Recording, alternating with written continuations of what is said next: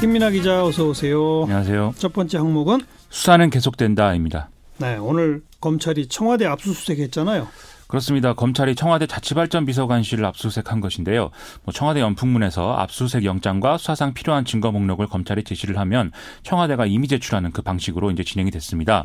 언론은 송철호 울산시장의 선거 공약을 만드는 과정에 이제 청와대가 관여한 정황을 검찰이 포착했고 이에 관해서 이제 압수수색을 했을 것이다 이렇게 이제 해석을 하고 있는데요. 예. 이 부서 소속이었던 전, 전 선임 행정관이 2018년 1월달에 송병기 울산시 경제부시장을 만나서 이 울산 공공병원이나 뭐 외곽 순환도로 등의 공약을 논의했다는 의혹 이거 관련해서 검찰 조사를 받기도 했기 때문에 이런 내용일 것이다라는 얘기죠.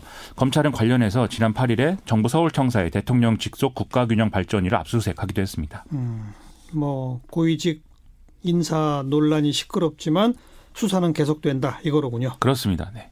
예, 그 바로 말씀하신 그 부분에 대해서 이제 검찰의 의도나 이후 상황에 대해서 좀 관심이 모이고 있는 상황인데요.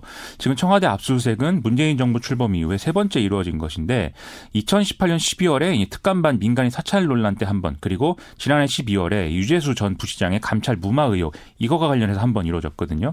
그런데 이제 특히 지난해 압수수색 때는 고민정 대변인이 직접 유감 표명을 한 바도 있기, 도 해서 굉장히 민감한 문제가 되고 음, 있습니다. 이번에도 입장 표명했나요 청와대가? 이번에는 청와대가 이제 아무런 반응을 하지 않았는데요. 내부적으로는 불만이 없을 수가 없는데 이 인사 논란이 정치권까지 번져 있는 상황에서 최대한 좀 자제하고 있다 이렇게 봐야 될 것 같습니다. 언론이 전하고 있는 청와대 내부 반응은 당시 근무하던 직원들이 이미 모두 청와대를 떠났고 그런 경우에 관련 자료는 공신문서를 제외하고 모두 폐기하는 게 업무 지침인데 이것을 모를 리가 없는 검찰이 압수수색한 압수수색을 강행한 이유를 알 수가 없다 이런 거거든요. 즉 의도에 대해서는 내부적으로 좀 의심을 하고 있다 이런 얘기입니다. 음. 이해찬 더불어민주당 대표가 윤석열 검찰총장을 직접 비판했죠 오늘 또. 그렇습니다. 오늘 국회에서 더불어민주당 최고위원회가 진행이 됐는데요. 이 자리에서 인사 과정에서 발생한 검찰의 항명은 그냥 넘길 일이 아니다라면서 윤석열 검찰총장이 제3의 장소에 인사안을 가지고 오라고 요청한 것은 어처구니가 없는 일이다. 이해찬 대표가 이렇게 얘기를 했습니다. 인사에 대한 의견이 있으면 검찰총장이 법무부 장관실에 가서 본인의 의견을 제시하는 게 당연하다라면서 검찰의 이런 행태 때문에 검찰 개혁 요구가 많았던 것이다. 뭐 이렇게도 얘기를 했는데요. 이해찬 대표 외에도 이 최고위에 참가한 여당 지도부들은 검찰과 윤석열 검찰총장에 대한 비슷한 비판 발언들을 이어간 그 그런 상황입니다. 제3의 장소라는 얘기는 어제 추미애 장관이 국회에서 한 얘기였죠? 그렇습니다. 추미애 법무부 장관은 어제 국회에 출석해서 검찰총장이 자신의 명을 거역했다 이렇게 얘기를 했고 이 인사 관련 문제로 1시간 이상을 통화했고 검찰 인사위가 끝나고 나서도 의견을 제시할 수 있다는 취지로 자신의 어떤 약속도 취소하고 6시간을 기다렸지만 윤석열 총장이 여기에 응하지 않았다. 이렇게 얘기를 했다는 것이죠. 그리고 이어서 이낙연 국무 총리가 뭐 경로를 하면서 필요한 조치를 취하라고 했다. 이런 점도 이제 보도를 통해 알려진 바 있는데요. 그래서 이를 근거로 추미애 장관이 아, 윤석열 검찰총장에 대한 감찰이나 징계를 추진할 수 있다. 이렇게 보는 시각도 있습니다.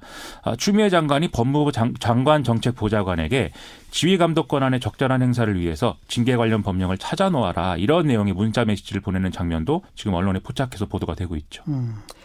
과거에는 검찰 인사할 때 법무부랑 검찰이 어떻게 협의했다는 거예요? 오늘 이제 CBS 라디오 김현정의 뉴스쇼에 나온 주광덕 자유한국당 의원 검찰 출신인데 어, 이 주광덕 의원의 설명에 따르면 법무부 검찰국에서 인사안을 만들면 제3의 장소에서 뭐 수차례 만나서 법무부 장관과 검찰총장이 이에 대한 의견을 서로 교환했고 뭐 문서에 검찰총장이 서명을 하는 과정도 있었다 이렇게 주장을 했습니다. 주광덕 의원의 주장이죠. 그렇습니다. 네. 예. 주광덕 의원은 장소에 관해서는 뭐 그렇다 치더라도 하더라도 검찰 인사에 대해서 장관과 총장 간에 뭐 이렇게 한 일은 단 한 번도 없었다라고도 주장을 했는데요. 다만 청와대나 여당의 주장은 뭐 그런 일들이 있었다고 해도 그간의 방식은 이제 잘못된 것이다. 이것에 가깝기 때문에 음. 이전까지 고려해서 이제 의견을 들어야 될 것 같습니다. 그리고 오늘 추미애 장관이 검찰 쪽에 특별 지시를 내렸다는데 그건 어떤 내용이에요?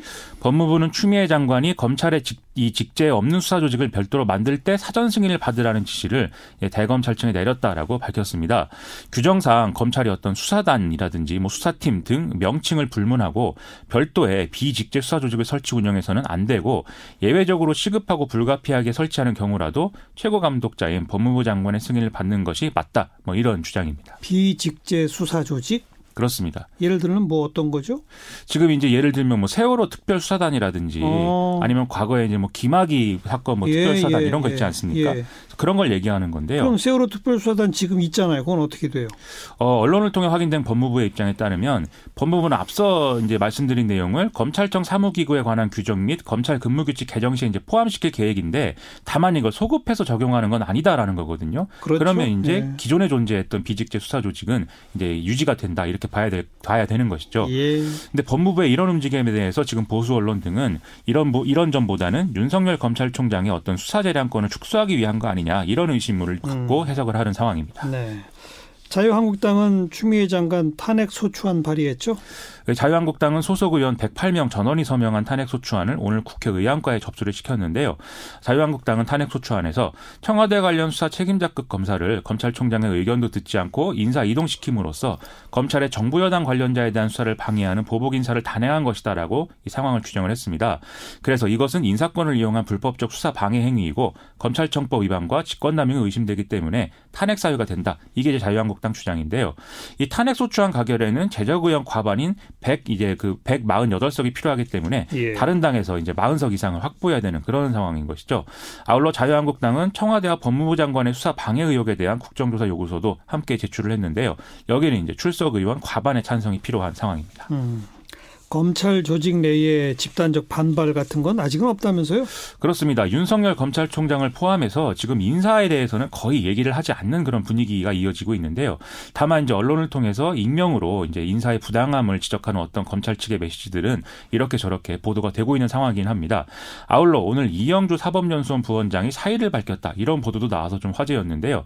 뭐 추미애 장관 취임 이후에 세 번째 검찰 고위 간부가 사의 표명을 한 것이고 이 인사가 나온 이후에는 첫 번째 사표 제출이기 때문에 좀 관심이 쏠린 것이죠. 예. 그런데 이제 이영주 부원장이 내부방에 밝힌 입장을 보면 뭐 인사에 대한 어떤 반발을 강하게 표현하고 있는 이런 상황인 것은 아닙니다. 음. 다만 이 사람은 이제 강원랜드 채용 비리 수사 축소 의혹에 지금 관련된 인물이기 때문에 여기에 대한 좀 입장 표명이 담겨서 주목이 됐는데요. 뭐 전문가라면 이 내용을 조금만 봐도 어떤 것인지 바로 알 수 있을 것이다라는 어떤 그런 내용이었습니다. 그게 무슨 말이에요? 본인이 뭐 억울하다는 취지의 내용을 좀 돌려서 쓴 것 같습니다. 어. 앞으로는 어떻게 될까요? 검찰 쪽 반응이. 윤석열 검찰총장은 적어도 이제 청와대 관련 수사가 마무리될 때까지는 이제 직을 계속 유지하겠다 뭐 이런 방향으로 지금 뭐 잡은 것 같습니다. 그래서 이제 별다른 반응을 보이지 않고 있는 거고 뭐 계속 이제 행보를 이어가고 있는 건데요.